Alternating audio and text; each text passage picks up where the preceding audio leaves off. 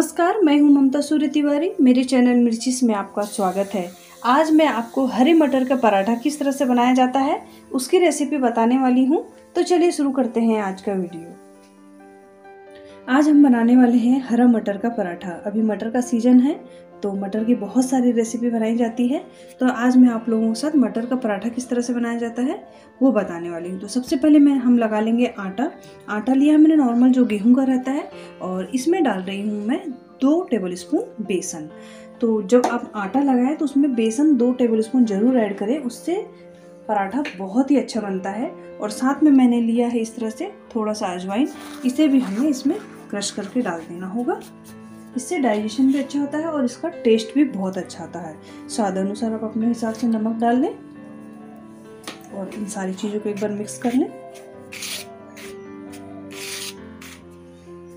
और इसका हम नॉर्मली जिस तरह से रोटियाँ बनाते हैं, वैसे ही हमें इसका आटा लगा करके तैयार करना होगा। हमने लगा लिया और आटा देख सकते हैं आप, जिस तरह से हम रोटी का आटा लगाते हैं, वो थोड़ा सा हम लूज़ लगाते हैं। ये आटा मैंने थोड़ा सा सख्त लगाया है, क्योंकि ये भीगने के बाद में हल्का सा सॉफ्ट और होगा आटा। इसीलिए चाहे आप आलू का पराठा बनाएँ या मूली का किसी भी तरह का पराठा बनाएँ, आटा नॉर्मली रोटी से हल्का सा टाइट लगाएँ।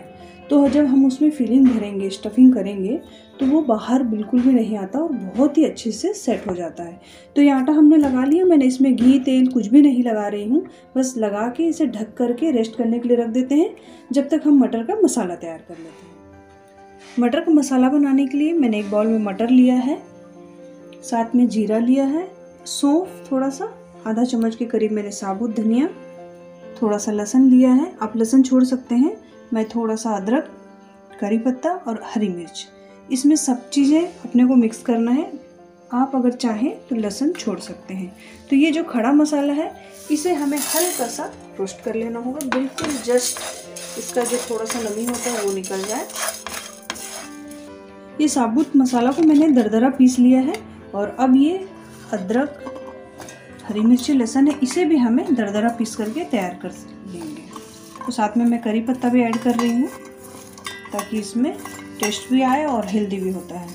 तो इन सभी चीज़ों को हम दरदरा पीस करके तैयार करेंगे, और ये पीसने के बाद में हमें मटर को भी पीसना होगा। एकदम हमें इसे पेस्ट नहीं बनाना है, लेकिन दरदरा पीस कर तैयार करना होगा। पैन में मैंने ऑयल लिया है, और इसमें मैं डाल रही हूँ राई।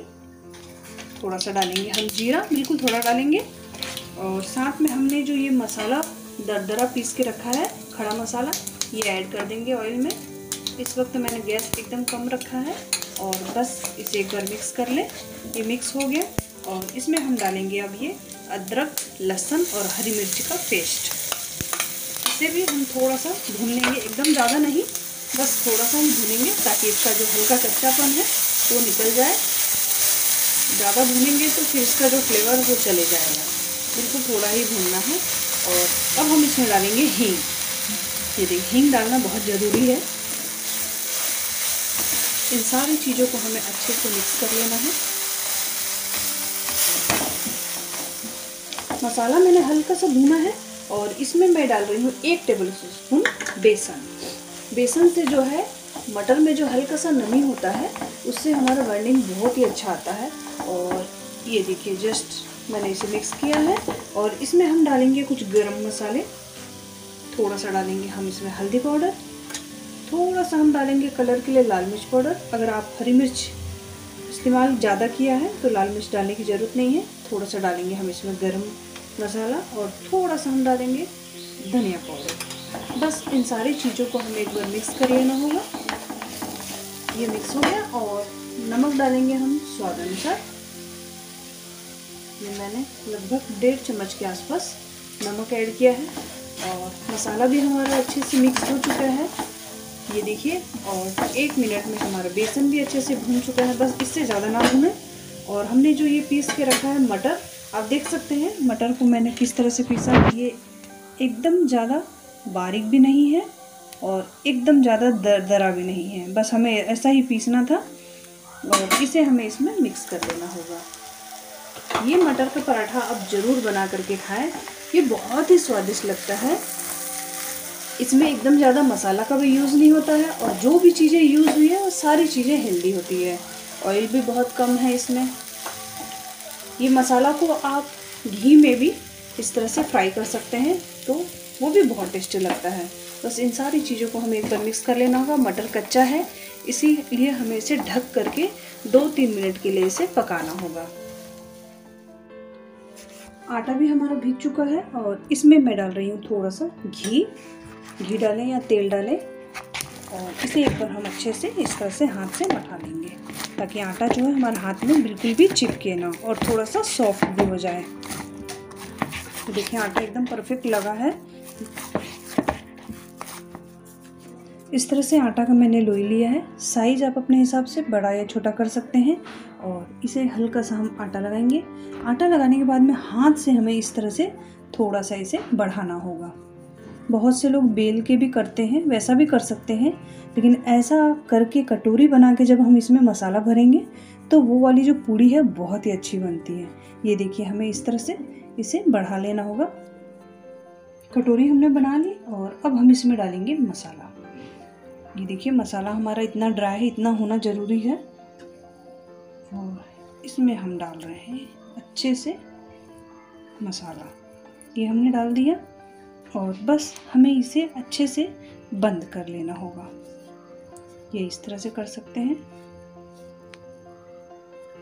ये हमारा अच्छे से बंद हो गया और हल्का सा हम इसमें पॉलीथीन लगा करके इसे बेलेंगे।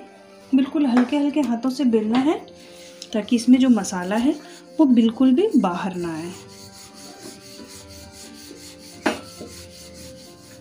पराठा मैंने बेल लिया है और इस तरह से हल्का सा हम इसे मोटा रखेंगे, तभी हमारा पराठा अच्छा बनेगा। और आप देख सकते हैं, बिल्कुल बाहर से कहीं से भी हमारा मसाला बिल्कुल बाहर नहीं निकला है।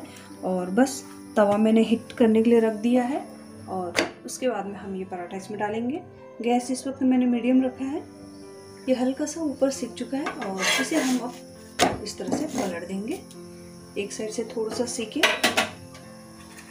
मैं इसमें घी का इस्तेमाल कर रही हूँ। आप चाहें तो ऑयल लगा सकते हैं, चाहें तो बटर लगा सकते हैं। और ये देखिए, घी से ये पराठा बहुत ही टेस्टी लगता है। और फिर से हम इसे टर्न करेंगे और इस तरह से हल्का हल्का प्रेस करते हुए हमें इसे तैयार कर लेना होगा। ये देखिए, और हल्का सा हम दूसरे साइड भी घी लगाएँगे।